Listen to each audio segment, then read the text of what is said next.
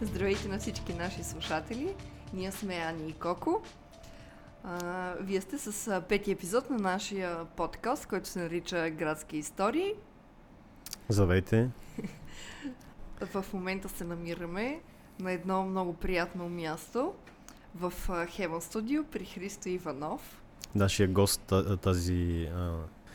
този път е Христо Иванов, който всъщност е и нашият нов колега в подкаста, тъй като той бе така добър да ни предостави своето студио за записите на бъдещите епизоди с нашите гости. И да кажем добре дошъл на Христо. Здравейте! По-скоро той трябва да ни каже добре дошли. Да, всъщност добре дошъл, но всъщност той е домакин, ще бъде от тук натам домакин на нашия подкаст, тъй като за момент ние нямаме студио, в което да правим по-професионални видеа и да каним нашите гости. До сега сме обикали, да кажем, по различни локации да записваме или от вкъщи, но за сега, в момента всъщност ще го правим при Христо. И така, Христо, може да се представиш. Здравейте, казвам се Христо Иванов. И букер. Няма нищо. Нищо, до тук ще го... Да, и пак, здравейте, казвам се Христо Иванов. Здравейте, казвам се Христо Иванов. Фотограф съм. Снимам сватби, детска, семейна фотография. От около 6 години имам фотостудио в Пловдив. Къде се намираме в момента? Може да кажеш нашите слушатели? Студиото е в Кичука, на улица Скопие, между отсечката между НАП и Практикер, в сградата на кафе Графит. Би трябвало повечето хора да го познават. И с какво се занимаваш основно тук? Казваш детска фотография. Ами студиото, да. Детска фотография, семейна фотография и понякога като хобби по-скоро, отколкото като за клиенти продуктова фотография, която ми е много любима, защото, примерно, в продуктовата фотография може да рисуваш само със светлина. Докато при всяка друга фотография може да промениш бленда, скорост, ISO, докато в продуктовата фотография винаги снимаш на най-ниското ISO, обектива винаги е на бленда между 8 и 11, а скоростта е синхронната скорост на светкавиците. Да. Това е което ще доставя удоволствие. Да. Аз искам само да кажа нашите слушатели всъщност как се запознах с Христо. И това беше много, как да кажа, много интересно преживяване, тъй като един мой клиент, който няма да му споменавам името, тъй като той държи на конфиденциалността си, свързано с това, което снимахме. Този мой клиент разполага с истински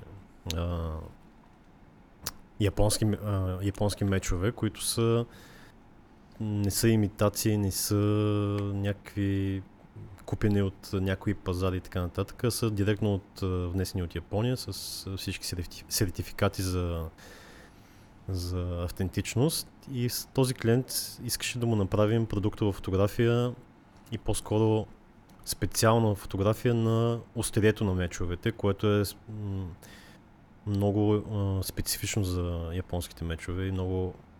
И аз тогава не знаех за това, но всъщност един японски меч се разпознава по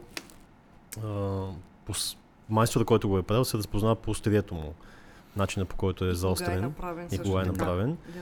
И всъщност тогава ми се наложи да потърся обектив, подходящ за тази фотосесия на мечовете, и написах в една Facebook група за фотографии, написах, че търся такъв обектив.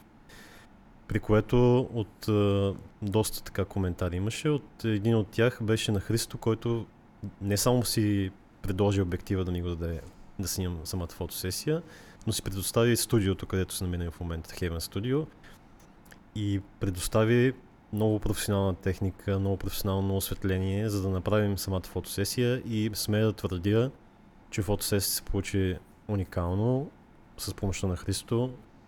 Клиентът остана много доволен. Което е важно. Което е важно, да. Всъщност крайният резултат. И по този начин всъщност се запознах с Христо и започнахме да си да си помагаме в различни отношения.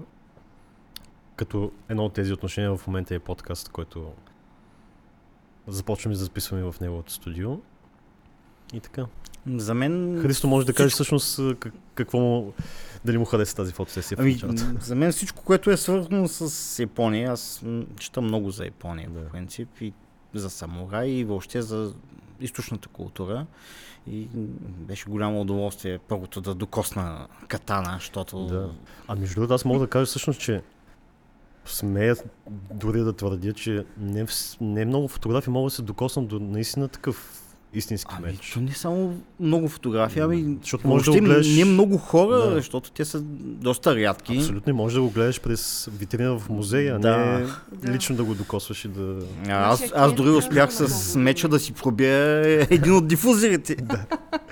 Който да, са... Да, съвсем леко докосване и той го разпори. Да, което... да. На колко години всъщност каза, че е меча нашия клиент?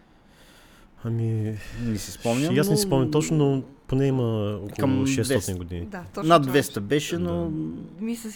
Мисля си, че беше казал около 500 години. Да. Доста, в смисъл, тези японски мечове, те са си реликви от... не са от, нали, преди 50 години. Да. Но дори да бъркаме, на доста години са. Да, над 100. Беше доволен, защото всъщност, за да се види начина, по който беше ковано острието на този меч, той казва, че всеки 10 см от острието разказват различна история. Да. Кой е майстора, който го е направил, къде е направен, нали, в кой период и така нататък. И всъщност това беше трудното да се постигне, да се улови тези вълнообразни линии, които се виждат по меча и по острието, да, защото затова са нужна специална светлина. Нали, хората, които занимават с фотография, знаят, нали, колко е трудно да осветиш правилно на един обект, който има отражение. Mm-hmm. Нали? И всъщност... и то да го осветиш по такъв начин, че фокусът и светлината да паднат точно там, където искаш. А Христо в това отношение много помогна, защото аз си признавам, че до тогава не знае как да го направя това. Той всъщност свърши половината работа, мога да кажа. Идеята всъщност не беше да представим меча като едно блясково остро острие, а да му покажем всичките гръпавини, всички там къде е чукано, защото, нали, този меч, както се знае, той се нагъва първо стоманата много пъти, след това пак се изковава като меч, после пак се нагъва, разкаляване, закаляване. Той с години са прави това острее, за да стане това, което е. И всъщност това пък е история, която доказва, че ние няма случайни неща. Едно нещо довежда до друго, така запознанството ни с Христо пък е довело до това място в момента, в което записваме. И не само, в смисъл, с неща, с които си помагаме, откакто се познаваме. Аз искам да попитам, Христо, ти какво си учил и какво те запали по фотографията? И изобщо историята за създаването на Heaven Studio. Ами, аз ще почна по-отдалече, защото... Да, дори от по-отдалече. С фотография започнах още като ученик да се занимавам, макар че реално преди да открия снимането, имах злополучна история с снимането, още като много малък, на 4-5 години, успях да разгубя на баща ми фотоапарата. На много съставни части. Идея си нямам как се е случило. И ти си бил като мен, между другото. Аз много обичах си разглабям играчките. Да, разгубих го, защото в него имаше... Значи той беше... А как го разгуби? С отверк? Или не помниш? Не помня. Не, с чук. Не помня, той е... Практика или Zenit? Не. Киев. Киев, който визиора там е по-специфичен и мен... Моята идея беше да го изкарам това нещо, за да гледам през него, защото беше много яко. Много яко, да. И за това се разгуби целият фотоапарат, за да може да се записи. Баща ти е бил много щастлив. Много. Гордял се е със сигурност. След което нашите решиха, че ме влече фотографията и на 7 години ми подариха една смяна. И даже ходих там при местния фотограф в Топоград, Христо Иванов. Той ми обясняваше и снимах и не се получаваше. И години по-късно установих, че той фотоапарата няма затвор. Той всичко става чисто бяло. Ми да, то да, постоянно влиза през обектива светлина, филма се осветява, да. При проявяването съответно всичко е... лентата съответно става черна. Да. Негативният процес, се рече, много светлина е попаднала. Да. И така. Ти пак си започнал отдавна. Специално аз започнах много по-късно. След няколко неуспешни опита и си спрях, защото то, нали, трябва да получиш някакъв резултат, който да те увлече и да се развиваш. И реално първите ми снимки, вече 9-10 клас, си купих скина. Тези малки пластмасови апаратчета и оттам се увляках. После съвсем случайно се записах да уча фотография, защото кандидатствах археология, пък те взеха, че не ме приеха. И съвсем случайно видях, че в надпис има... То дори не беше тогава с такъв изпит. Имаше обявен курс художествена и приложна фотография, където изкарах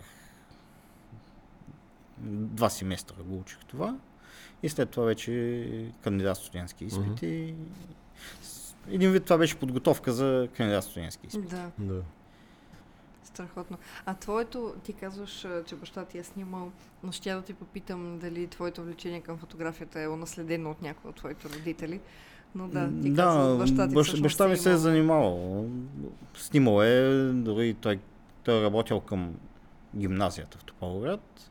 В смисъл не като учител, но е водил курс по фотография към Дома на пионерите. Да. А мислиш ли, че фотографията тогава и сега имат мисъл, как да кажа, тогава фотографите е трябвало да знаят всички аспекти на фотоапарата, за да снимат, а сега малко е... Да. Авторежимът е така, как да кажа... Да, в смисъл, дори да не снимаш на авторежим, ще така кажа, виждаш какво става, от тук ще коригирам, от там ще коригирам, пък и... Фотоапарата си дава готовите данни, които да настроиш ръчно. Да, и то е една умна кутия, която да хората държат. Както и телефона. Да. Да, мисълта ми е, че много хора, как да кажа, имат фотоапарати и снимат, но не може, ако не знаеш как да ползваш самото устройство. Да. Не, тя фотографията не се е променила, в смисъл. От технологията на фотография, фото и графос, рисуване със светлина, фотографията си остава същата. Рисуваме със светлина. Да. Но просто машинките станаха по-умни и на хората не им се налага да мислят толкова.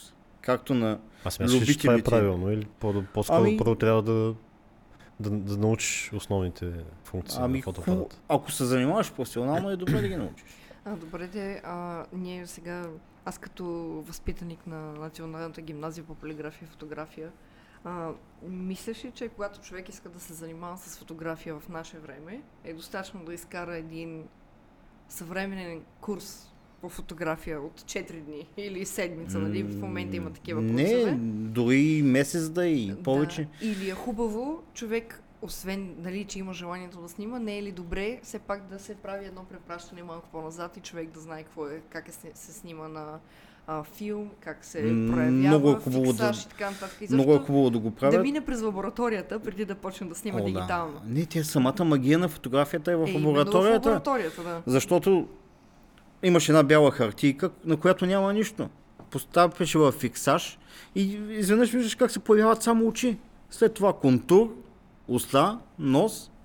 Ето, аз примерно това никога не съм го правил. Вие сте завършили такива специалности, но примерно мога да кажа, че има едни видеа в YouTube, примерно, които показват едни дечица, на които им дават аудиокасета или подобни неща, нали, от 90-те години там, когато не са били родени. Или дискета. Или дискета, да, и те не знаят какво е това. Според или телефон мен, с шайба. Един съвременен, да кажем, 15-годишен тинейджър, ако му дадеш филм от фотоапарат, от тези старите фотоапарати, смяташ ли, че ще знае какво е това? Или? И трябва да... А по-скоро ще знаят. Ще знаят. Не е минало толкова време. Да, от филмите, книгите и така нататък, и видеята, той е виждал, нали?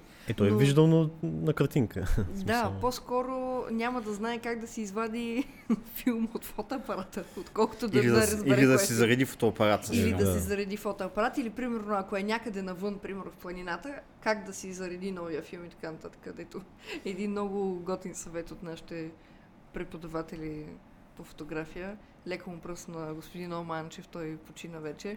Той казваше, като си в планината и трябва да си смениш филма, си затваряш якето, сципа, бъркаш от едната ръка през единия ръкав, бъркаш с другата ръка от другия ръкав и натъмно вътре отваряш, нали, навиваш, затваряш и всъщност слагаш новия филм навънка. С кожено яки. Това е единствения начин навънка да си смениш. Добре, може ли? Аз имах един апарат стар Panasonic, който беше с лента едно време. Да. И си имаше бутон за... навиваш си лентата. Новите, да, може да си пренавиеш филма. И си отвариш, си вадиш там. Примерно, филм. Много често съм, защото на лента е 36 кадра. Ти си снимал 15 кадра и трябва да ги дадеш да се проявят, защото е спешно. Примерно, когато имаш клиент и когато... Или дори като снимаш за себе си, но искаш тези 15 кадра да ги видиш. Пак лентата е скъпо нещо. Не е скъпо, но все пак с пари. Не е като наштракаш 100 кадра. Да. Имаш едни 24 или 36 кадра. Това ме навява на мисълта, между другото, едно време колко е важно било да си много натиса с фотоапарата. Защото като снимаш сватба, както ти снимаш, тогава нямаш право на 100 грешки. Нали? Да. Една сватба, 5 филма. И трябва да ловиш, да е на фокус и така нататък. Да ловиш, и да е на фокус и... Да. В смисъл, там си е било доста отговорно. Примерно снимаш навън, знаеш кога трябва да си изтракаш точно филма, защото като влезеш в църквата, от 100-асов филм да миниш на 400. Да. Съответно, за да... Там е по-тъмно. Къде ти е 8000? Да. Интересни истории. Добре, да ни разкажеш за всъщност какво те доведе в Пловдив и какво всъщност те накара да създадеш Heaven Studio, защото ти можеш да си снимаш сватбена фотография и като си подаваш обяви или като си търсиш клиенти по друг начин.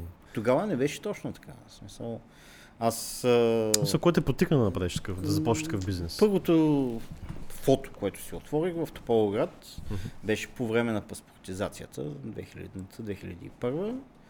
И тогава имаше доста работа, но след това работата спря, защото в един малък град няма какво толкова. Реално нашата работа е свързана с много хора. Да. Няма как, като в едно градче, което има 2000 жители или 7000 жители, да имаш много работа. Да. И макар че тогава хората много се снимаха. Фотографията изведнъж стана много достъпна. Да.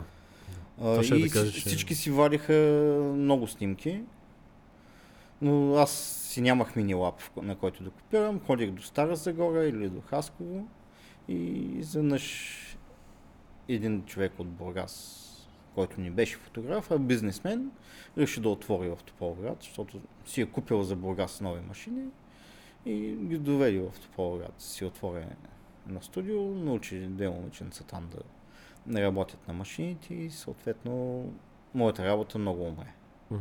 И реших да търся ново място и така стигнах до Пловдив. А Топоград колко жители е? Горе-долу, в смисъл. По това време беше 7000, сега е около 5, но може би е по-малко. Само по документи са 5. Да, те много места заради, нали, условията. България хората се изнесаха, но или в по-големите градове. Да. Защото ти се случи, нали, това, в личен това план, място, където съм в момента. Сега студиото ти е много просторно. Да, студиото на Христо, между другото, е доста така добре оборудвано и с фонове и с различни... Ние, нашето детен, сме си ми идвали вече 2-3 пъти да го снимаме. Да, ние всъщност мога да кажа, че след като се запознахме с Христо, с мечовете, когато снимахме, след това дойдохме с нашата дъщеричка, тогава беше... Точно ставаше на 6 месеца. Той ни направи фотосесия, после на годинката.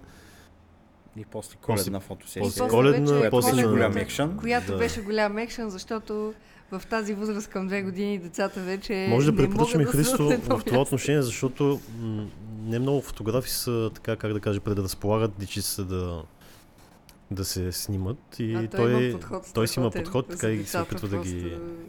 Макар че разбираме с децата, зависи от децата. Да, много зависи от децата. Разкажи ни сега някаква интересна история. Много пъти съм предпочитал да контактувам само с децата, които снимам, отколкото с родителите. Така ли? По-лесно се намира език към децата. Много често родителите пречат на фотосесията. Така ли? И особено пък ако има и баби и дядовци, там е още по-сложно. Ти цялата рода идва. Дядовците не, дядовците са кротки хора. Да, дядовците са да. И разкажи им някаква интересна история от твоята практика с децата или с децата? Имал съм случаи, едно момченце на около 2 години. Ти скоро писа май в тази. Не, това е друго. Още като влезна, тук и за да плаче. Нещо не му хареса. Нормално е непозната среда. Той не знае къде отива. И какво ли не правихме? Тук театър му правих, с количките се блъскахме. Какво ли не, взе, че му хареса. И поснимахме се така около половин час, след което родителите му избираха снимки, ние с него пак си играхме и стана време да си ходи. И като не иска да си ходи, и пак рев, защо си отивам? И така с рев дойде, с рев си тръгна. Милото, като децата на детската градина. Мамо, не искам да хода, после мога да искам да изиваш. Може да разкажеш и другия случай, на който скоро беше публикувал във Фейсбук, дето дошло някакво момченце и започна да... О, да, имаше такова. Да, по коледните фотосесии на момченце реши, че елхата дава ябълки и то ще бере топките от елхата като ябълки. И съответно като е скъса и е хвърля навсякъде. Да. Тук кажи проблема всъщност, че не е детето, а тогава родителите. Да, в смисъл... Те родителите се радват на момчето, което разхвърляше. Но то техниката и студиото си е спарина, не се прави с... Да. И се бере от... Да. Като в детството, като свършат парите, отиваш да си набереш нови листа. Как точно в тази... Тъй като в Пловдив, нали, не е малък град, има много места, където човек може да не е студия. Как реши да дойдеш тук? В смисъл, знаеш предварително, имаше обява или как? За мястото ли? За мястото. Мястото го познавах, защото преди аз да го наема е било студио. Собственика... Не мога да сетя. Борислав, фамилията ми се губи. И аз съм го наемал студиото... За снимки? За снимки, да. Той го даваше под наем студиото. Освен това водеше и фотокурсове. Първите фотокурсове в Пловдив, които се водиха, бяха в това студио. Интересно. Това не го знаех. Всъщност... И аз го познавах и тогава разбрах, че той се е изнесъл в София да работи. А пък аз тогава останах без студио, защото в предното студио, в което бях, ми казаха, изнасяш се, защото ще правим българо-индийски IT колеж. А ти тук си в друго студио първо си започнал? Да, бях в Тракия. Ага. Тракия бях. Там също си първото, което си направи. Да. А сам ли си бил винаги като студиофотограф или си имал партньорство с някакво? Партньорство не съм имал и не мисля, че някак си... Искаш да си е твой, да. Да, в смисъл, особено с приятели, не е добре да... Ставаш ортаци, както казваш. Ние да си ходим тогава Санито. Не, това е съвсем друго. Имаше един познат на моите родители, който казваше така, че от 2 непознати хора, които са станали приятели покрай работата, приятелството им е по-силно, отколкото от 2 приятели от детство, които са започнали да работят заедно. Да. Приятелството е по-слабо. И аз така мисля и не е добре. Ами, всеки е различно наистина, но добре, сега. Фотографията, тук сме се записали на едни сценарии, сме си направили всеки път си имаме. Третата точка от нашия разговор би трябвало да бъде фотографията като страст, хобби и професионално занимание. Всъщност ти каза как си започна и какво, през какви неща си минал. Кой е първият фотоапарат и така, да кажем, професионално, който си закупил и си останал така, значи, доволен. За да, като почнах да уча в надвис, си купих Zenit E, който не беше с качеща бленда. За хора незапознати, това е отваряш блендата, фокусираш и след това ръчно я затваряш. След това вече по-късно бяха измислили, фокусираш си, блендата стои постоянно отворена, за да фокусираш по-лесно и през самото снимане тогава вече се затваряш. И така почнах с Zenit. А това вече за професионално говориш? Да, като снимам. Почнах да уча фотография. Да. След това практика MTL3, MTL5. А спомняш си първият път, който си работил? Всъщност ти в Топоград каза, че си работил, но за пари, така, вече да си изкараш пари от това нещо, не само да си го ползваш като хобби. Тоест първата поръчка, която му е била заплатена като за фотографски услуги. За снимане една сватба на познати. В смисъл, то не беше за пари, но беше като ангажимент, който трябва. Вече не штракаш за удоволствие, а ангажимент, който трябва да се постараеш да продадеш нещо на клиента. Все пак. Да. Тоест фотографията е и твоя страст, и хобби, и професионално. Всичко. Живот. Можеш ли си представиш да се занимаваш с нещо друго? Ами не. И не искаш. А искал ли си освен с фотография нещо, приема да те влече от си? Като ученик много ме влечеше история и исках да уча археология, ама се разминахме там, не ме приеха и оттам тръгнах вече професионално към фотографията. Като без прекъсване, само с фотография, с едно изключение, когато се преместих от Топоград в Пловдив и той идваше в Новград, където никой не познаваше, никой не те знае. И обикалях няколко фотостудия да питам. Нямаше обяви във вестника, попитах на няколко места, така и нямаше работа. А пък трябваше да се издържам по някакъв начин и почнах да работя в един магазин като транжурист. Правих пържоли, кебапчета, което е интересна работа, но не е за мен. В смисъл. Да. Това е било краткосрочно. Да.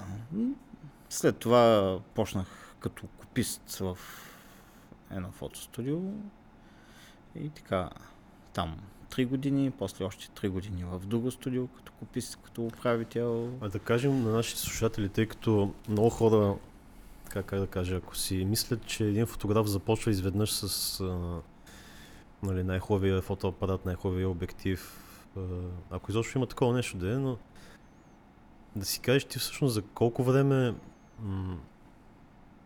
и до днешен всъщност, колко време си изградил студиото с декорите, с фотоапарати, с обективите, с всичко, защото хората си мислят, че изведнъж се събуждаш и имаш професионална техника. В смисъл, като спрях да работя за други хора и реших да се занимавам, да работя за себе си, тогава си купих фотоапарат, няколко обектива, след което почнах постепенно светкавици.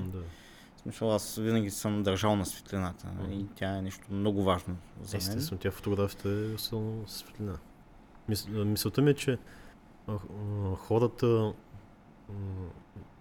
някои от тях, всъщност не всички, не предполагат, че за да направи един фотограф едно хубаво оборудване, да има фотографско, се изисква доста инвестиции, които... В смисъл, може би има хора, които могат да отидат и да си купят върховия клас обективи, камери и всичко, което им трябва и да почнат без да имат никакъв опит с най-хубавата техника. Така ли всъщност, че те реално... Аз съм в обратен ред. Да.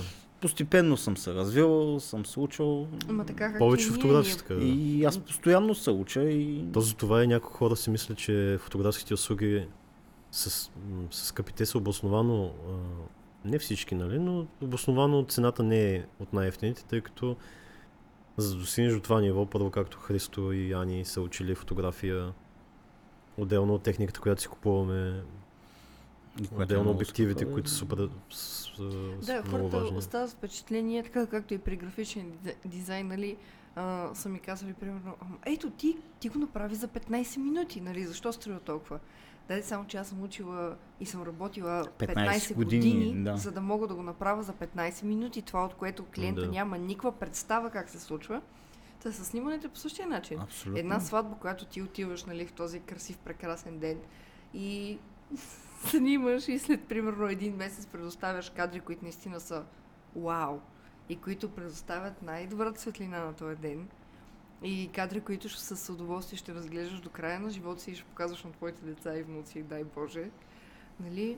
Човек вече сам може да избере дали да се довери на неговия съсед Иван от втория етаж, да, или да се обърне към човек, който е учил и който е инвестирал в техника. Не само хората си мислят, че една сватба, да кажем, оферта на фотография е много скъпа, но тя не е много скъпа, тя е обоснована на уменията, които той ще вложи, за да, да запечати тази сватба. Да. Техниката, с която ще запечати. И хората не осъзнават, че по-голямата част от работата по тази сватба почва след приключването на сватбата. Да. Да. Когато трябва да обработиш снимките. Първо трябва да отсееш снимките, после да ги обработиш. Освен това има и допълнителна обработка на всички кадри, на които ясно се вижда лицето на булката. Нали? Да, хората казват, че сватбата е булката и кума. С извинение, нали? Другите са малко второстепенни, нали? Герои в събитието.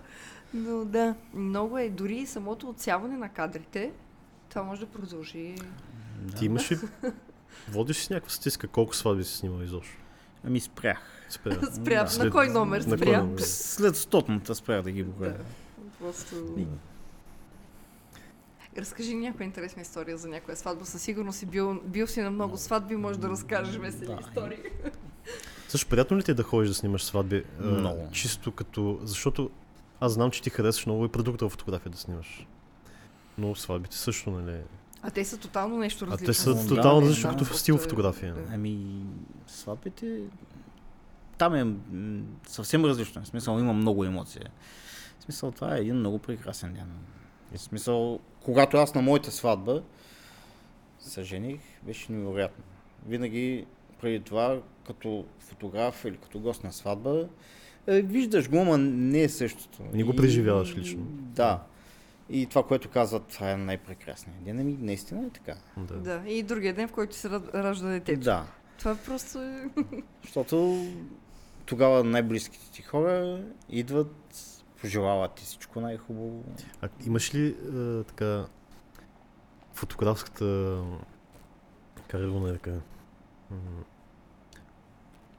че някой друг те снима, ти също виждаш и искаш тук да те снимат, нали? Фотограф, който те снима на твоята сватба. Да седим зад фотоапарата и като застанем пред него, аз на моята сватба малко си поснимах там в един момент.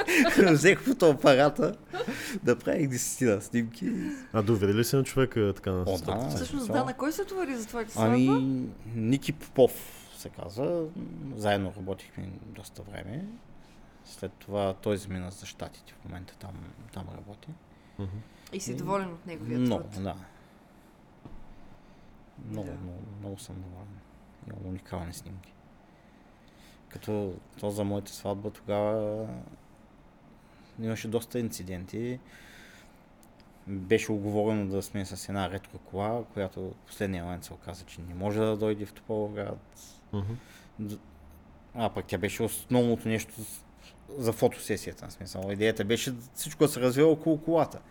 Да. Но така и не се случи. После там, където бяхме избрали като място да се снимаме, го затвориха, защото същия ден започваше ловния сезон и президента реши да трепи... В деня на твоята сватба, да, на моята сватба, да, реши да трепи животни в Сакар. Ето това е интересна история. И НСО казаха, че не можем да се снимаме там, защото ще му пречим да трепи животни. Президента Парванов. Да. Да, много е интересно. Тук имам един въпрос. Тъй като, нали, сега ние с тебе сме колеги фотографии. И двамата знаем, че в фотографските среди така, има едно негласно съревнование между фотографите. Още повече има една така, не силна завист, но има Абе, общо взето си ги мерят, нали, повечето фотографии. Моя апарат е по-добър, моя обектив е по-добър, моята марка е най-добрата. Да, това е като БМВ. Защо според теб фотографски среди има такова ненужно съревнование?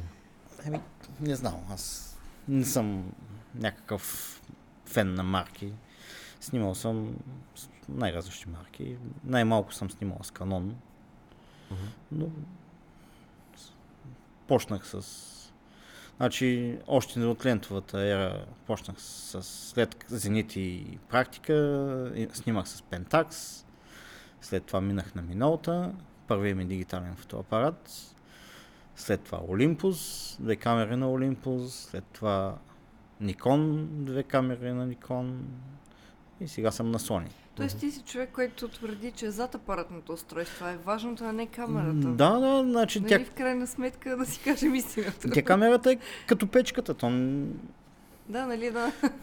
Може да сготвиш на печка за 100 лева, на печка за 1000 лева, на печка за 10 000 лева. Но... И да изгориш храната по същия начин. Да, ако не знаеш рецептата за мусака, на когато и печка да готвиш, няма да стане. Сега на по-скъпата печка...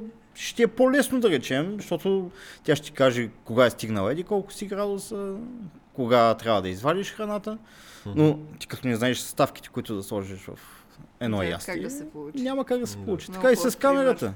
Много хубав пример. Аз, например, мога да кажа, че когато започвах да се занимавам така по-професионално с фотография, имаше...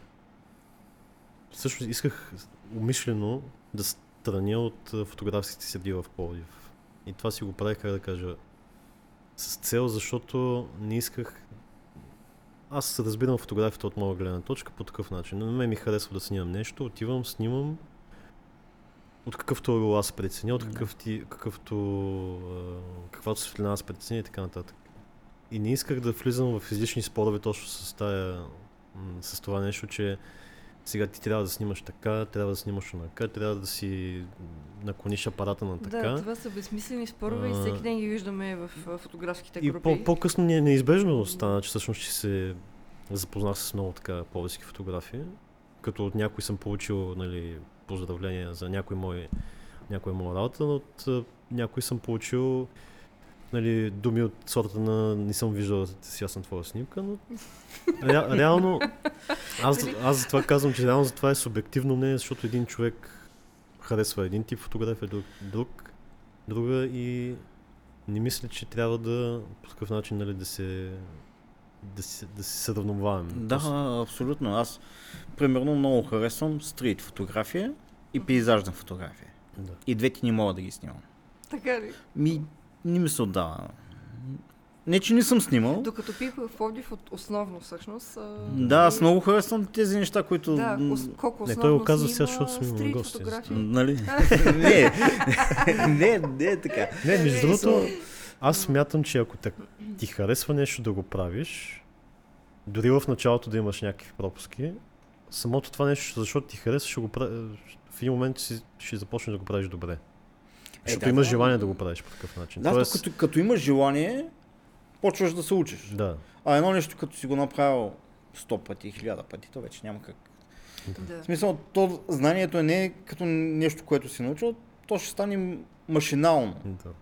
Аз като дигна фотоапарата, вече не мисля кое как го правя, то се става като част от мен. Да, както караме автомобила. Да, по същия начин. Аз с Христо съм си говорил преди точно тази тема.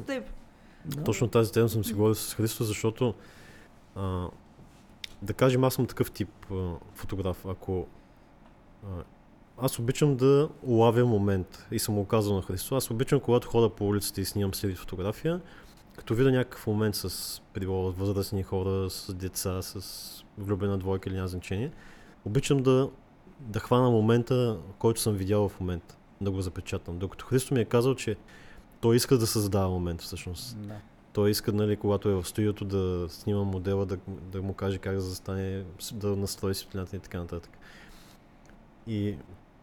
Но това пък не прави единия фотограф по-добър или по-лош. Въпрос на стил, на желание, на това, което му харесва. Всеки фотограф си има стил и, нали, сега малко или много, ако видя примерно 50 снимки и от 49 от тях са на друг фотограф и една е на Коко, аз мога да разпозная, че е негова заради начина, по който той снима. И по същия начин с времето, както всеки един художник, нали, фотографите имат стил.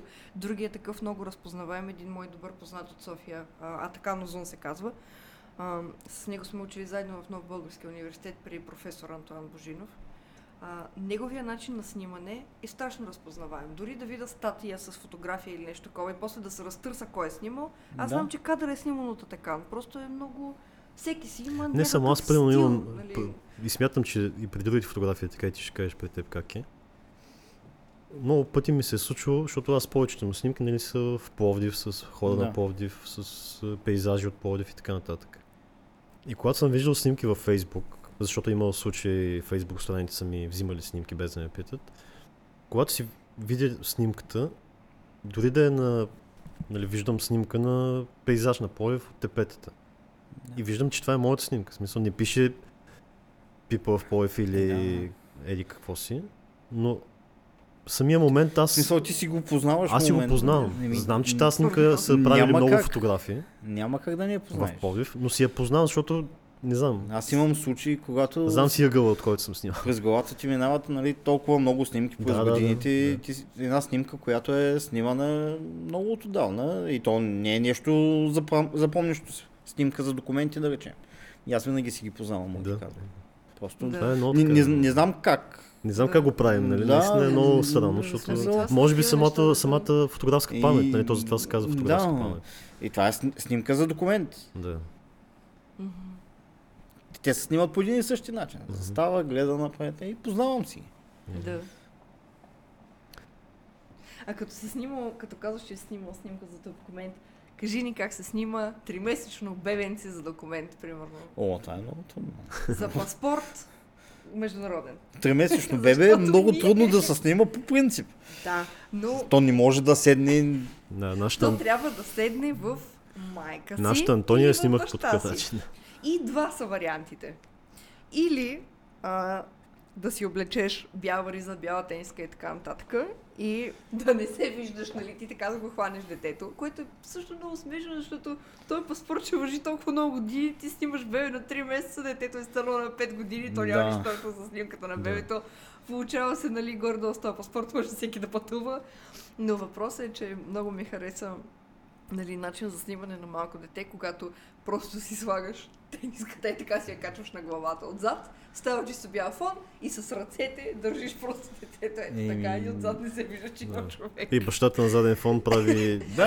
и на заден фон бащата си прави на коло, за да може, нали, да... Аз в студиото много често ми се иска, когато снимам деца и... Аз снимам детето, зад гърба ми е колонада от всякъде. Да, да. Родители, баби, дядовци, пускачи. Да, знае по утопите. И да обърна камерата и да снимам да обратно. Дали обичаш да обърнеш моменти. Има такива моменти. Може да сложиш една GoPro да снима таймлапс. Да, на фотосесията как протича всъщност. Ти даже казва, че си имал случай, когато идва детенцето, обаче той е толкова разстроена и толкова ходи насам натам да разглежда фоновете и защото, нали, всеки фон е различен и то се чувства като в отделна стая, че ти не можеш да го снимаш дори. Имаш такъв случай, значи пак момченце на 2 години и половина някъде в тази възраст. Като дойде, то беше много притеснено, тук не искаше да си дигне главата. И какво ли ни правихме, докато се отпусне, като се отпусна, пак толкова му хареса и навсякъде. А между другото, може да разкажеш този, пак сме си говорили на тази тема, дето всъщност когато децата са по-малки, както примерно ние от опит. И кога една усмивка започва да става нагласена при децата? Ами децата са, при тях емоцията винаги е истинска. И не само радостните емоции и усмивките ми, и когато си плачат, и когато са недоволни, и когато се притесняват. Всичко е истинско. Няма изкуствената усмивка, когато... Мисля, че когато станат вече на 5-6 години, вече усмивките стават много по... Да, там вече почват модели на поведение. Да. Може би след четвъртата година почват някакви модели на поведение, когато... Има полза вече, има как... Като му да кажат родителите, усмихни се, и то разтяга така една... Изкуствена усмивка. Много изкуствена, озъбва се и... То се личи много на снимките, когато просто... едно дете се е засмяло от щастие, те очите му се смеят. Да, да. Дори да няма усмивка в устата, очите светят. Да, точно. И това са хубавите кадри, или примерно когато... Детето е усмихнато, но не гледа пък точно в камера. Да, но те няма как да ги накараш да го разберат това още в така днеска. Това е красивото на стрит фотографията, защото когато, примерно, ходим и снимаме как двама души се сега в някакъв личен момент те може да се целуват или дори се държат за ръка, или двама възрастни като ходят, нали ти улавяш момента без да предупреждаваш човек, че ще го снима, защото това моментално се изпарява. Да, в момента, защото има много случаи, в които съм питал хора, в момента в който ги питаш, искате ли да ви снимам, нали... прегранете, целенете, както искате. И винаги и емоцията не е същата, нали, защото е вече на...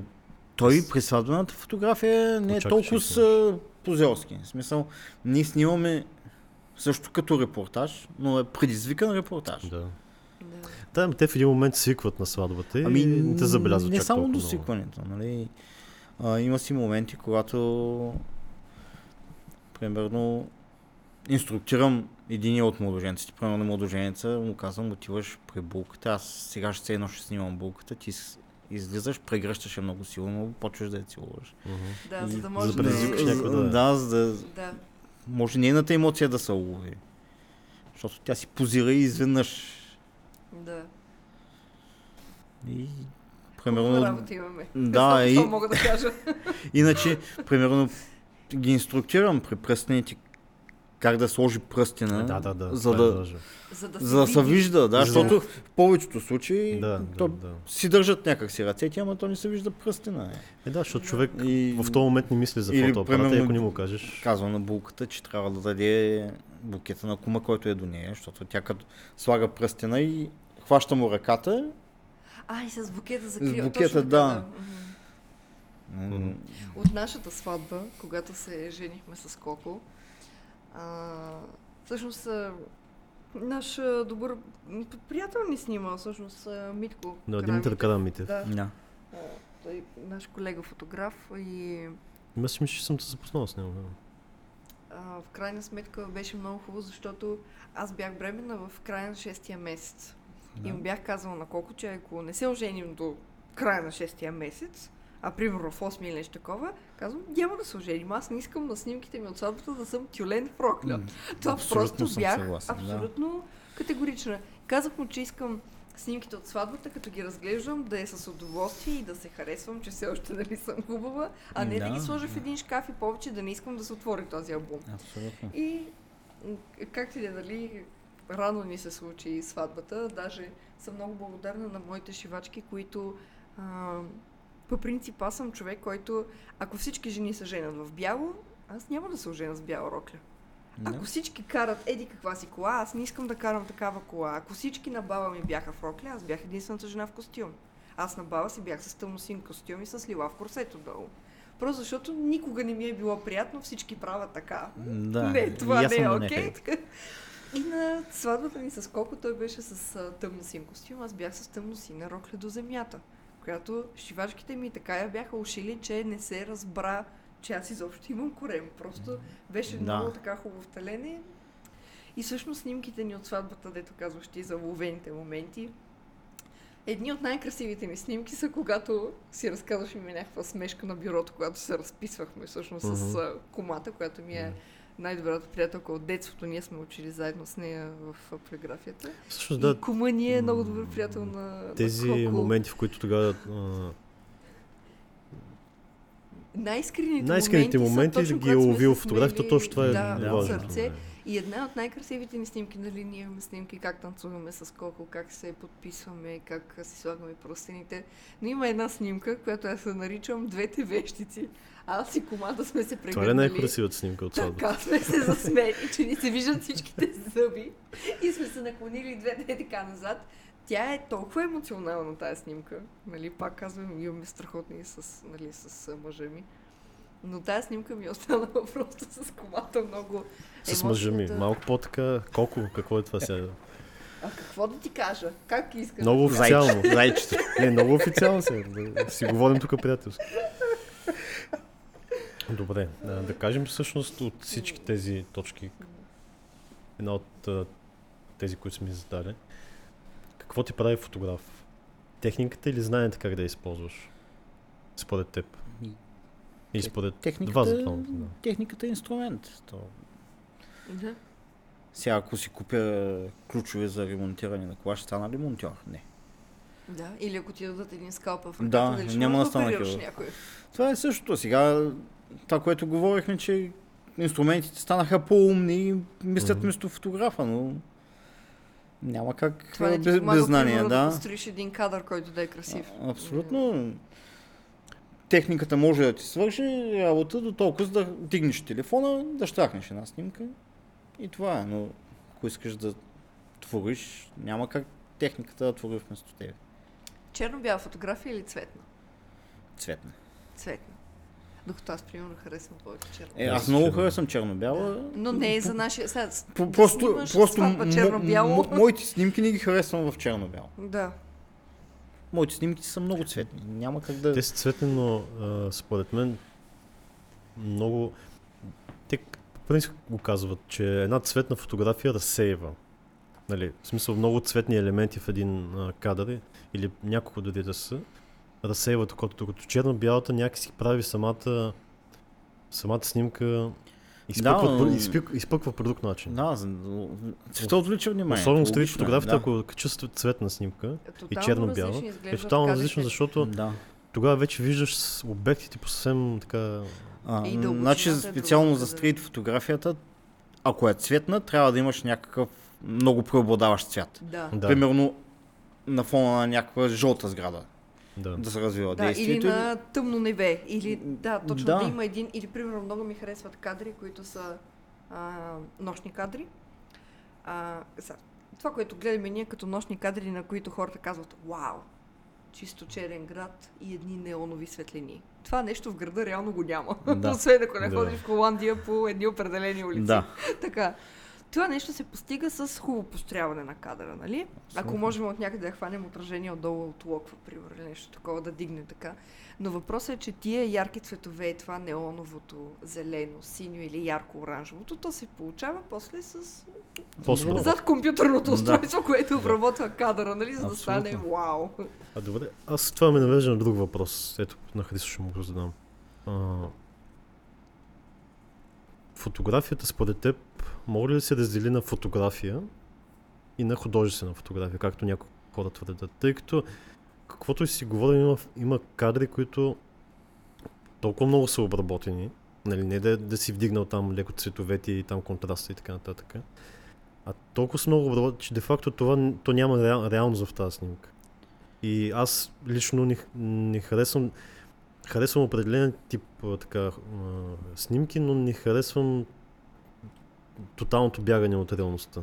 Защото има снимки, които са... То няма как да се случи, нали, такъв кадър изобщо. Аз съвсем друга тема ще да започна, но... Добре, в смисъл запомни си това. Пак за разделяне на фотографията. В смисъл фотографията от край време се разделя на художествена и на приложна. В смисъл приложната фотография е това, което може да се използва. За документи, за спомен, за клиент да снимаш. Докато художествената фотография правиш за себе си. Тя е насочена навътре. Да. И тя не трябва да бъде оценена от никой. Да. Когато не се интересуваш от мнението на хората за една снимка, чак тогава тя е изкуство. Да, естествено, аз го разбирам това, но има, тъй като живеем в време, в което има социални мрежи и хората могат да достигат до много други хора. Има особено много така фотографии, които умишлено развиват подобен тип... В смисъл, те ти го налагат... Не ти го налагат, как да кажа, ти го поставят пред очите всеки ден. Да. Лошото на такъв тип... И много хора, които не разбират фотография, казват ами тази снимка е страхотна, но тази снимка, да, хубава е, под някакъв, как да кажа, не е реална, аз това казвам, че изобщо няма реалност в нея. Примерно да снимам Пловдив с... Както има един фотограф пловдивски, тук няма да му казвам името, не се обиди, но който беше направил на джумаята от снимка и отгоре Млечния път. Не. Който, или на гребната база, снима на така гребната база в пейзаж и отгоре на гребната база Млечния път, което... Аха. Аз и ние други гледах или там на гребната база, моста почва така, някаква много странна чупка или другото, което е имаш пейзаж, земя, хоризонт, небе и от горната страна почва пак обърната земя. И странни са, но е по-различно. Човека така ги вижда. Не, фотографията всеки си има мнение. Не, аз не казвам да нямаш. Абсолютно. Въпросът е, че може ли едното да се нарече фотография, другото картина, просто защото си е нарисувал не с четката, си е нарисувал с компютъра. Ами няма значение. Това е начин на изразяване.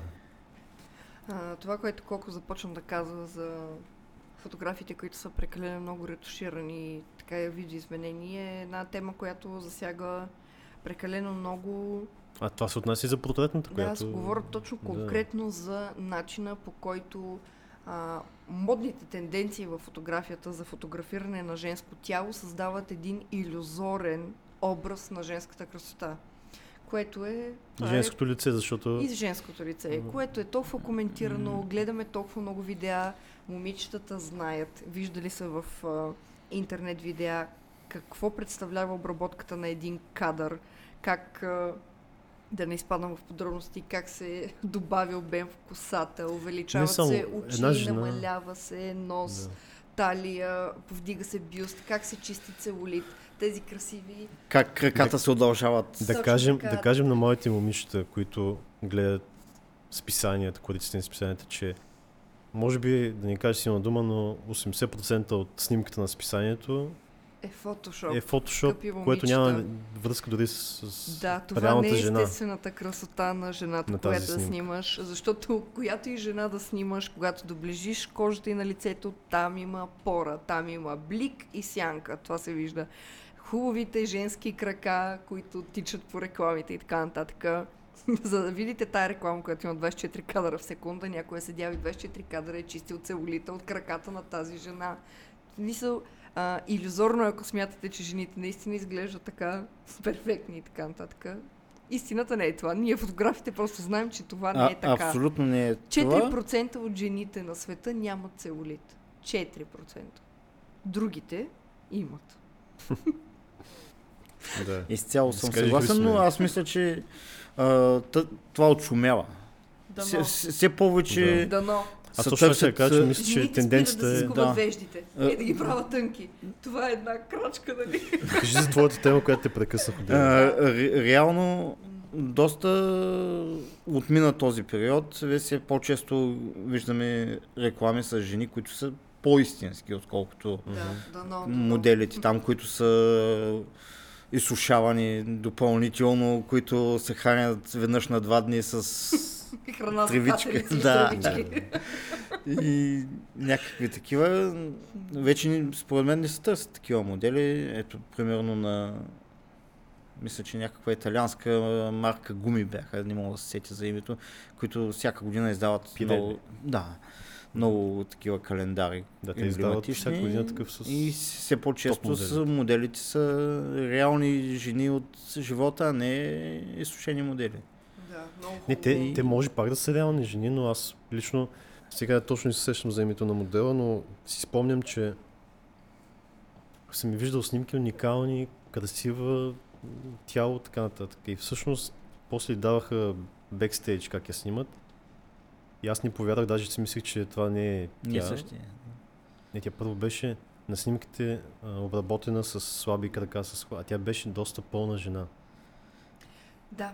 Което, нали сещаш, една жена да казва, тя защо е толкова, защо е толкова перфектна, нали, аз защо съм такава и всъщност тя, истината, че тя не е такава изобщо. Аз затова казвам, че... Да.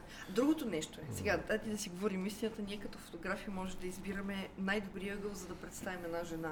Конкретно говоря за жена, защото жените са по-суетни, нали. Не казвам, че мъжете не са, нали, да не...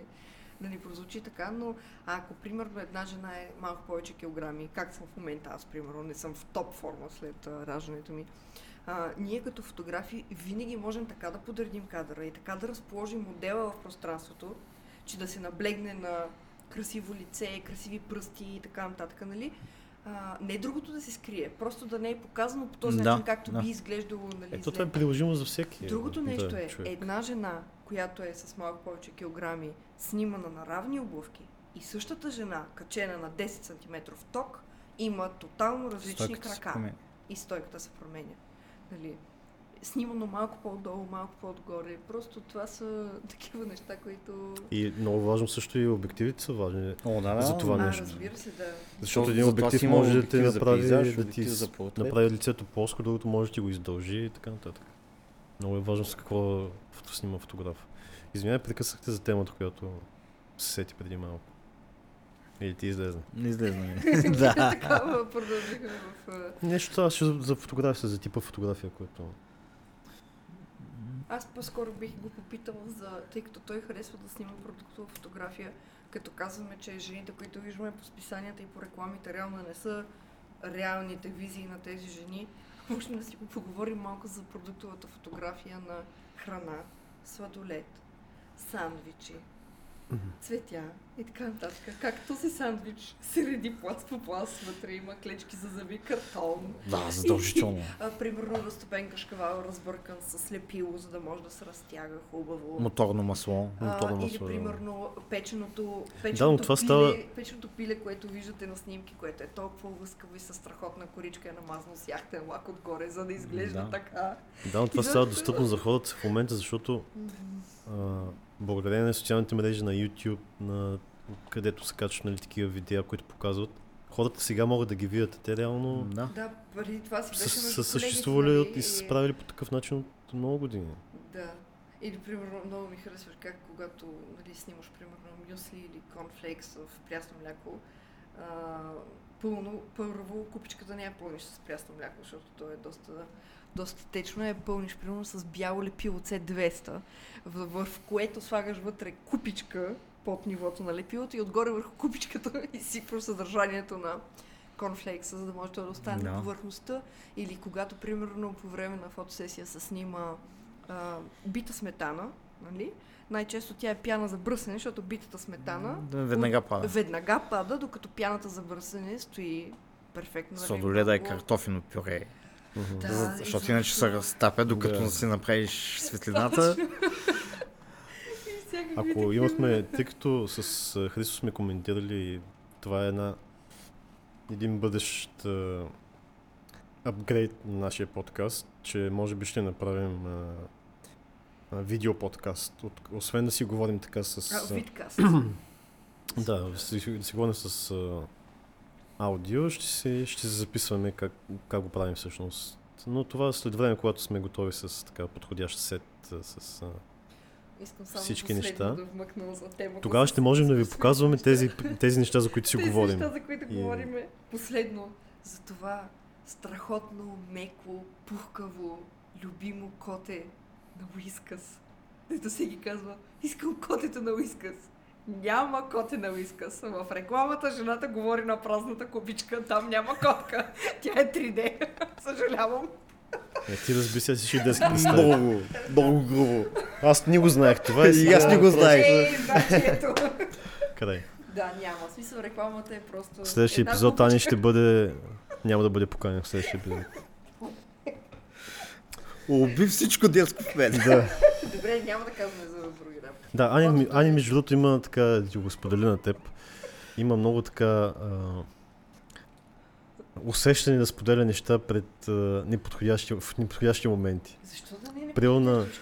Не, защото на моя племенник веднъж му каза такова нещо, няма да го кажеш сега в ефир. Всъщност му каза нещо за някакви там случки с някакви хора и кучета. По такъв начин го каза, че не се съобрази, че има 6 годишно дете на масата. По-малък беше. Или 5. Да.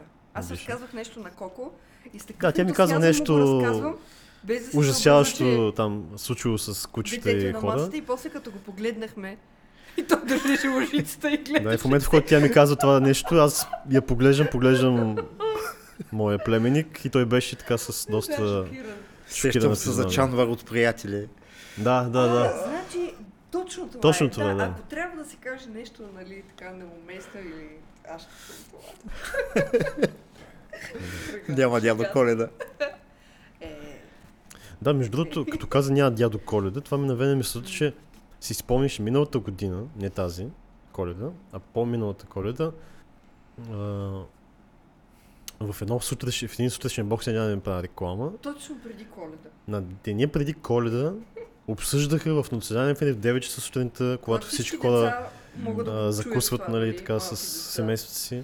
Коментираха, че кога кой е разбрал, че няма дядо Коледа и така нататък. Я си казвам, добре, може ли да коментираш на деня преди Коледа? Много глупо. Да, при положение, че... Часа, нали, да. Нали, ако е вечерно предаване, децата спят, окей. Да. Дали но сутрешен блок... Да разбиваме и малките хубави неща на децата и така. Нещата, в които вярвам. Това е, да.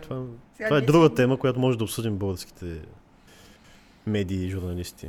На какво ниво са? На какво ниво са? Като нивото на онази хубава жена, завърнала се в България, нали, за да работи. И снимката публикувана онлайн, дето просто се доведе до фурор после. За коя жена? За непроверената информация, как в предавания в сутрешни блокове с руси дами се коментират просто някакви картинки видени. Не, то това беше между другото тест. Това е случай, в който на една порно актриса и сложиха българско име и казаха, че тя е Пенка от Иванова от Сливница. Завършила еди какво си. И сега тя ще дойде да работи в България. Да, и тя яден физик, не знам си какво. Всъщност, нашите журналисти не бяха проверили, да кажем нашите слушатели, ако не го знаят. Случай не бяха проверили, че тази жена всъщност няма нищо общо с България, не е българка и дори е порно актриса. Може би не знае къде се върва. И после ги скъсаха от базици. Да, хубаво е човек, нали, да се проверява. Да. Освен това, тя беше и актриса в много нашумял филм, който не е порно. Да. Не, това показва всъщност на какво ниво, защото е реално, ако ти ни проведеш една информация, която ще огласиш пред някакви милиони... Пред някакви си 5 милиона души. Да. Не, много мани и малко. Ти в този момент ставаш един... Не си журналиста, ми клюкар, да, точно. Да, отклонихме се малко от тематиката на нашия подкаст. Да кажеш ти всъщност, Христо, какви са твоите бъдещи творчески планове? Този въпрос, който никой не е задавал. Имаш ли някакво желание да се развиеш в... Или както казват в други места? Не, в този бизнес. Не, говоря за в този бизнес. Имаш ли примерно... Наскоро отговарях на подобен въпрос. Мисъл, купих си онлайн курс по фотография, който е на руски. И аз всяка зима, когато имам по-малко работа, си купувам, защото в България няма кой да прави качествени курсове по фотография. Да, това е друг, да. Това е много важно, наистина. И... Което може би трябва да поправим в някакъв момент. Да.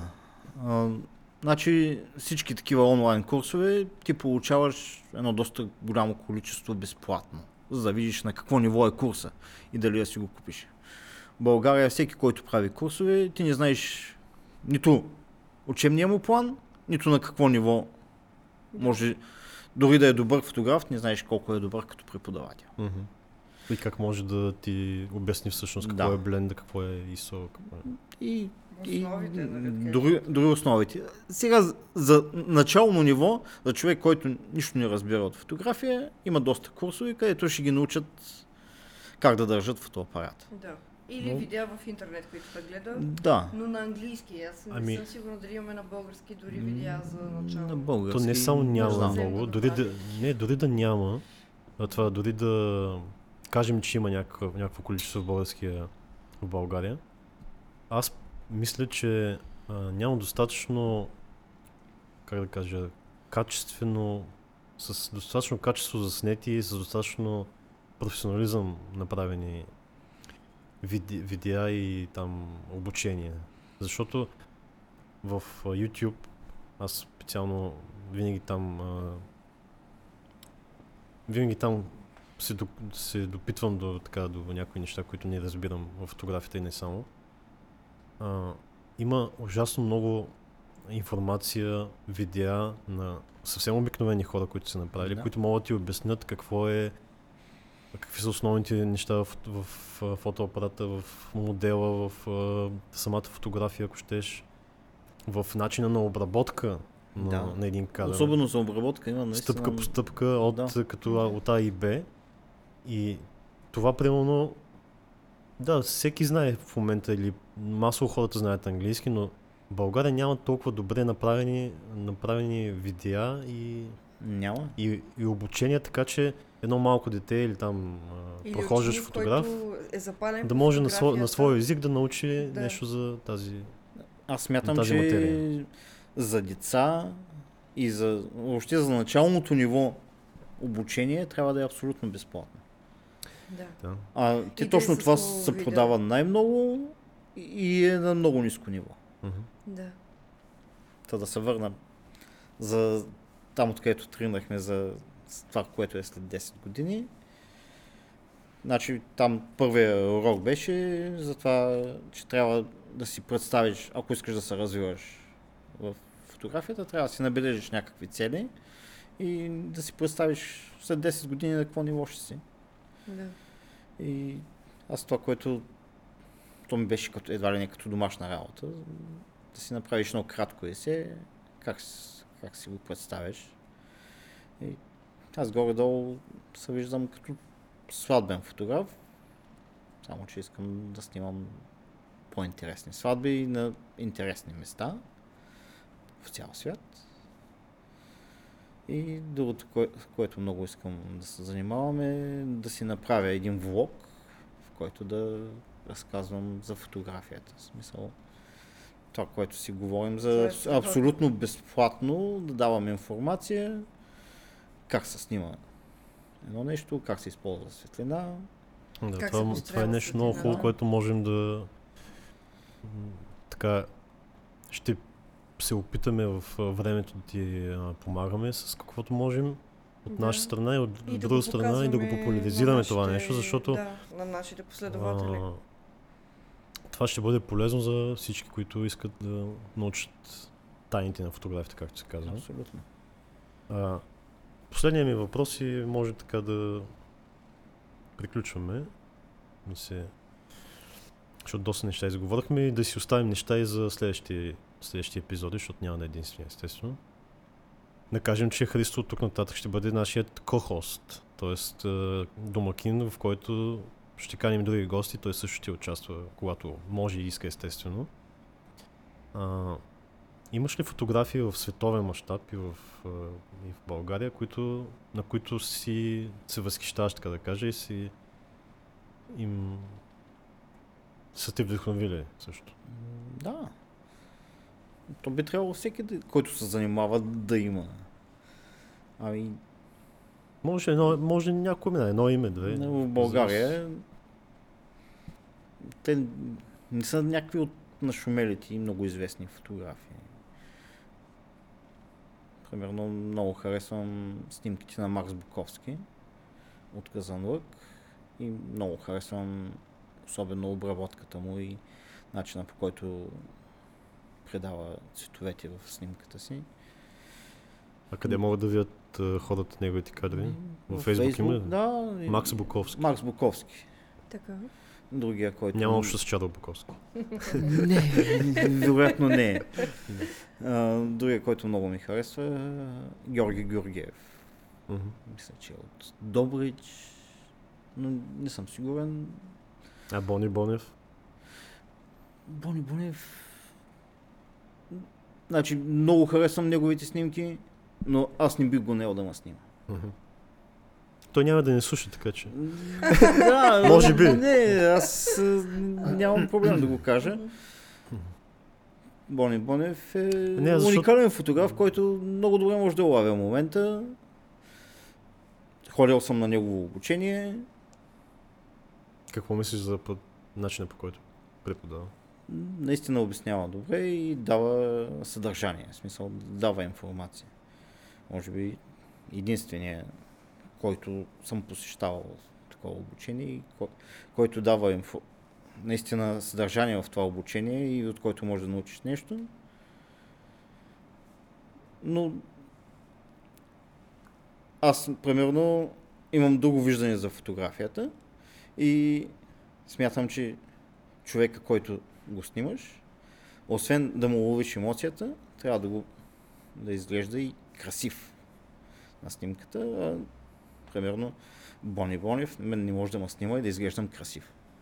Не, че съм някакъв огромен красавец, но трябва, или по-скоро, защото не съм, фотографът трябва да направи така, че да изглеждам по-красив на снимката, отколкото съм действително. Да. Че ние всъщност точно това трябва да ловиме. Най-хубавата страна да покажем на човека. Аз моя начин, по който снимам прямо стрит фотография, аз никога не качвам, да кажем, снимал съм днеска 20-30 кадра, но никога не качвам някой кадър, който съм ловил човек в излагаща ситуация. Ако е направя някаква физиономия, в която изглежда смешно, аз няма да кача снимка. Качвам нещо, което изглежда добре. Сега случвало се, примерно, да пишат на инбокс на страницата ни и да кажат дали е удобно да свалите еди коя се снимка, защото по улицата ходя с любовницата си, не с жената. Това са забавните случаи, но това са забавните случаи, но ги видях. Не са ми казали в прав текст, това е любовницата ми, но казаха, че... Добре, в крив текст. Да, то се подразбра. Не, и аз съм имал клиенти, които не искат да им се качват снимките, без да са с любовницата си. Поради някакви си причини, те снимат се семейно и искат да си показват снимките. Особено децата. Има хора, аз ги разбирам.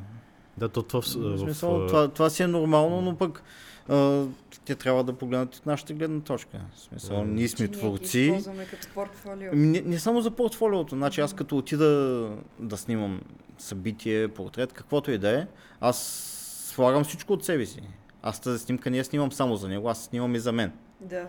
И в един момент, когато аз не мога да ползвам тази снимка, половината от желанието ми за снимане вече не е същото. И не мога да вложа. Колкото и да се опитвам, не мога да вложа същото. Да.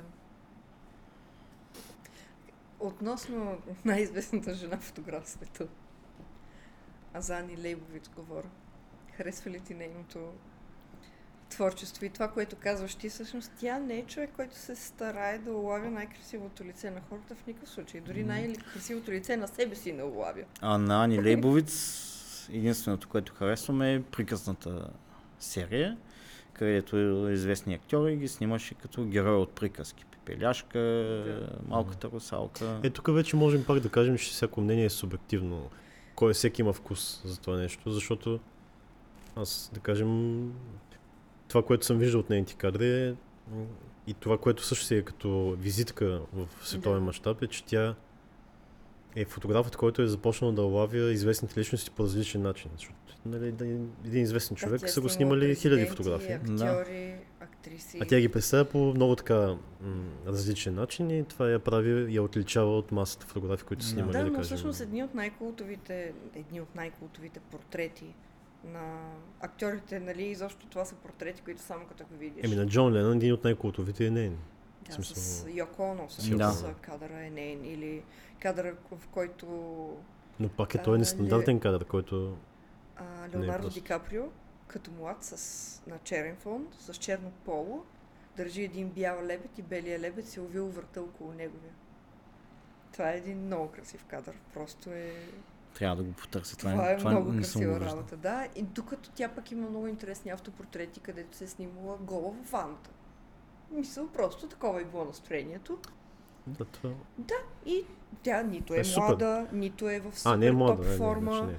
Даже няма и пяна във ваната, има просто вода. Много ми харесва. Поне мляко да беше сложено. Да, поне мляко да беше. И мисля.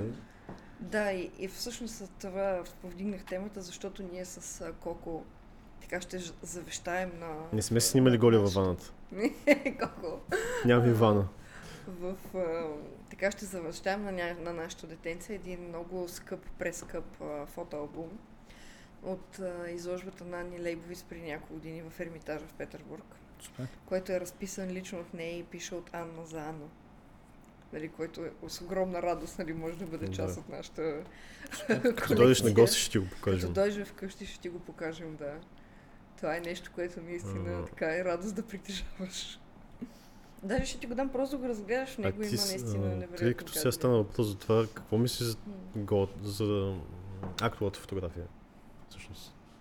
В смисъл, би ли правил, харесва ли ти като стил фотография? Не бих правил, мисля, че не мога да го направя. Някакси... Не те влече, примерно? Не ме влече. Харесвам да разглеждам снимки. Съвременната интерпретация на актуалната фотография не ми харесва. Да. Това, което сега наричат будуарна фотография. Mm-hmm. И... Аз лично харесвам актовата, но харесвам черно-бялата актова и то определен стил. Сега не знам точно, не мога да кажа... И аз не съм наясно с стиловете в актуалната фотография. Това, което харесвам, да, черно-бяло. Значи най-важното за мен в актовата фотография е да има лице. Да, да има лице и да няма... Да няма силикон, да няма татуировки. За мен това не е толкова силикон, по-скоро да няма порнографското. Смисъл... То вече отива в порното, това е друг стил. Не, между актовата фотография и порнографията разликата е само в осветлението. Сега да си говорим...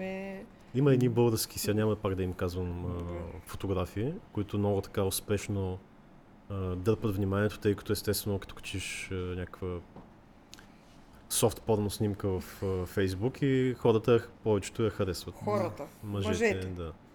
И жени, и много жени, я харесват. Съм виждал там в коментари. Много жени ги харесват. Да. Мисълта ми е, че... Много жени искат и да си правят такъв тип фотосесии. Даже са пускали и запитване към нас да правим такъв тип фотосесия. Единственото, което за мен е важно в актуалната фотография, което ми харесва, е, че трябва да ловиш красотата на женското тяло, независимо дали е слаба, по-пълна или не знам.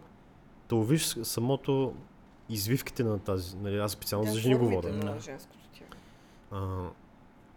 Не е целта да ѝ покажеш, нали, градите, зърната или там някакви други неща. Важното е да ѝ покажеш красотата на тялото, каквото е. И с светлината, нали, да го направиш по хубав начин. А не просто да снимаш как се е проснал на някакво легло там гола и... Както много от такива български фотографии, просто ги проскат на леглото, снимат ги и това е, нали, много яко. Кавички. Филтър в лайта и готово. Аз затова казвам, че трябва да има лице, защото когато... А повечето такива снимки нямат лице. Нямат лице. Нямат, но има актова фотография гол, която не показва абсолютно нищо неприлично, без лице и е супер красиво, защото ти виждаш една извивка на, когато на има... красиво женско тяло. Да, по този начин съм съгласен. Но повечето са, което се показва от нашите фотографии,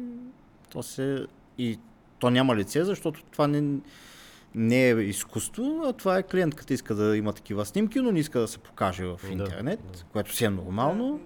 И... Някои се показват... Специално има някои бъдеси фотографии, дето имам чувство, че си ги менкат през седмица, защото има модели, които съм ги виждал при 2-3 там български фотографии, дето снимат такива. Като казвате сега за такива фотографии, когато живеех 2012-2013 година, живеех и работих в Москва и изобщо от 2009 година нататък така попътувах по-честичко до Москва и до Петербург. Тъй като майка ми живееше там с нейния съпруг и точно такъв тип фотографии, вечер като спреш на светофара с колата, набързо притичва едно момченце с такива малки каталогчета. Малки показвам, примерно 1/3 от А5 тетрадка, нали? Буквално 5 на 10 см. Джобен размер. Да, нещо, което да си прибереш джоба на сакото или в жопката на колата, притичват през колите и раздават всъщност такива каталози, които после като тръгнеш, нали, всъщност виждаш, че те са каталози на момичета с снимка, точно такъв тип, нали, по-така, и с пропорции.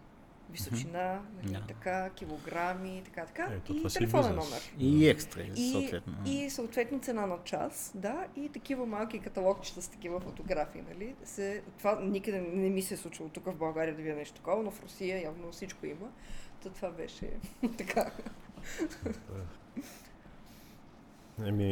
Аз мисля да Доста така добър разговор си получи, можем да продължим и в следващите епизоди. Много благодарим на Христо за, така, за гостоприемството, за това пак казвам, че се съгласява така и предоставя студиото си за бъдещи записи на подкасти, в които той също ще участва като домакин, в който ние ще с него или и Саня ще интервюваме други наши гости. И какво можем да кажем още? Много ти благодаря за разговора. Надявам се, на нас ни беше много приятно. Получи се много така много готин разговор този път. Надяваме се да сме били интересни и този път. И искам да кажа нещо, което много ме радва. Подкастът започва да слушат все повече хора. И това, което тъй като използваме, не знам дали хората се знаят, но подкастът се хоства, така се казва, нали, се качва в отделна платформа, не се качва в Apple Podcast и Spotify, а се качва в отделна платформа. И тази платформа, която използваме ние, се казва Anchor, не знам дали го произнасям правилно, която ти показва в кои държави, в кои градове се слуша нашият подкаст. Да, е много интересно. И много се радвам, аз на Христо му казах също онзи ден, че нашия подкаст в момента се слуша в целия свят, не само в България, като може би 50% от хората, които ни слушат, са извън България, в Америка, в Австралия, в Штатите и в Канада видях, че имаме. В Канада, да. В Дания, в най-различни държави, щом съм достигнал до Австралия, има хора, които ни слушат. Значи, това е голяма радост за нас, защото това е много хубаво.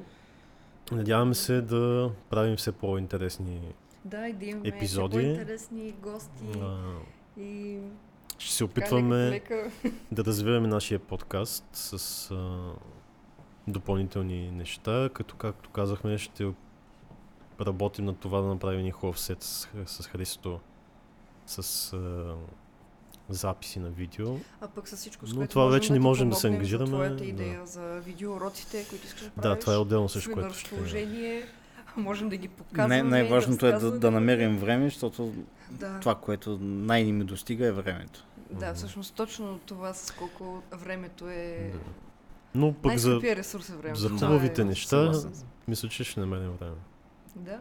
Супер. За края искам да кажа на нашите слушатели, както вече сме ви съобщавали няколко пъти, тези от вас, които искат да ни подкрепят като независим фотографски проект, защото зад нас не стои фирма, компания или някоя, не дай си Боже, партия. Ако искате да ни подкрепите, ние да правим все по-интересни предавания, нали, интервюта с интересни хора и защо така нататък, можете да ни помогнете, като се запишете като един вид месечен абонамент към нашата Patreon кампания на patreon.com/peopleplodiv, където може примерно да ни изпращате по $1 на месец, по 3, защо някаква сума, която вие прецените, нали, че може да отделите от бюджета си и по този начин да спонсорирате нашата работа, пътувания, записи и така нататък. Това само ще ни помогне да подобряваме нашата работа и нашите инвестицията в по-добро оборудване, изобщо в логистика, ако щете, защото всичко е свързано и с логистика, и с дори да, изобщо с най-дребните неща, които сещате, но това ще е от полза за нас. Ако искате, може да ни подкрепите. И оставям на Христо да каже финалните си думи, какво пожелаваш? Какво пожелаваш и какво... И аз първо искам да ви благодаря за това, което направихме. Днес си говорихме и се надявам да имаме още много такива разговори. Те предстоят много интересни гости. На слушателите, тъй като днес е 14 февруари, искам да им кажа да се обичат, да пият червено вино и да се снимат. Да. Страхотно. Много хубаво. Благодарим. Довиждане. Дочуване. Дочуване, по-скоро. Благодарим ви, че ни слушате и прекрасна вечер на всички наши слушатели. Чао, чао. Чао, чао.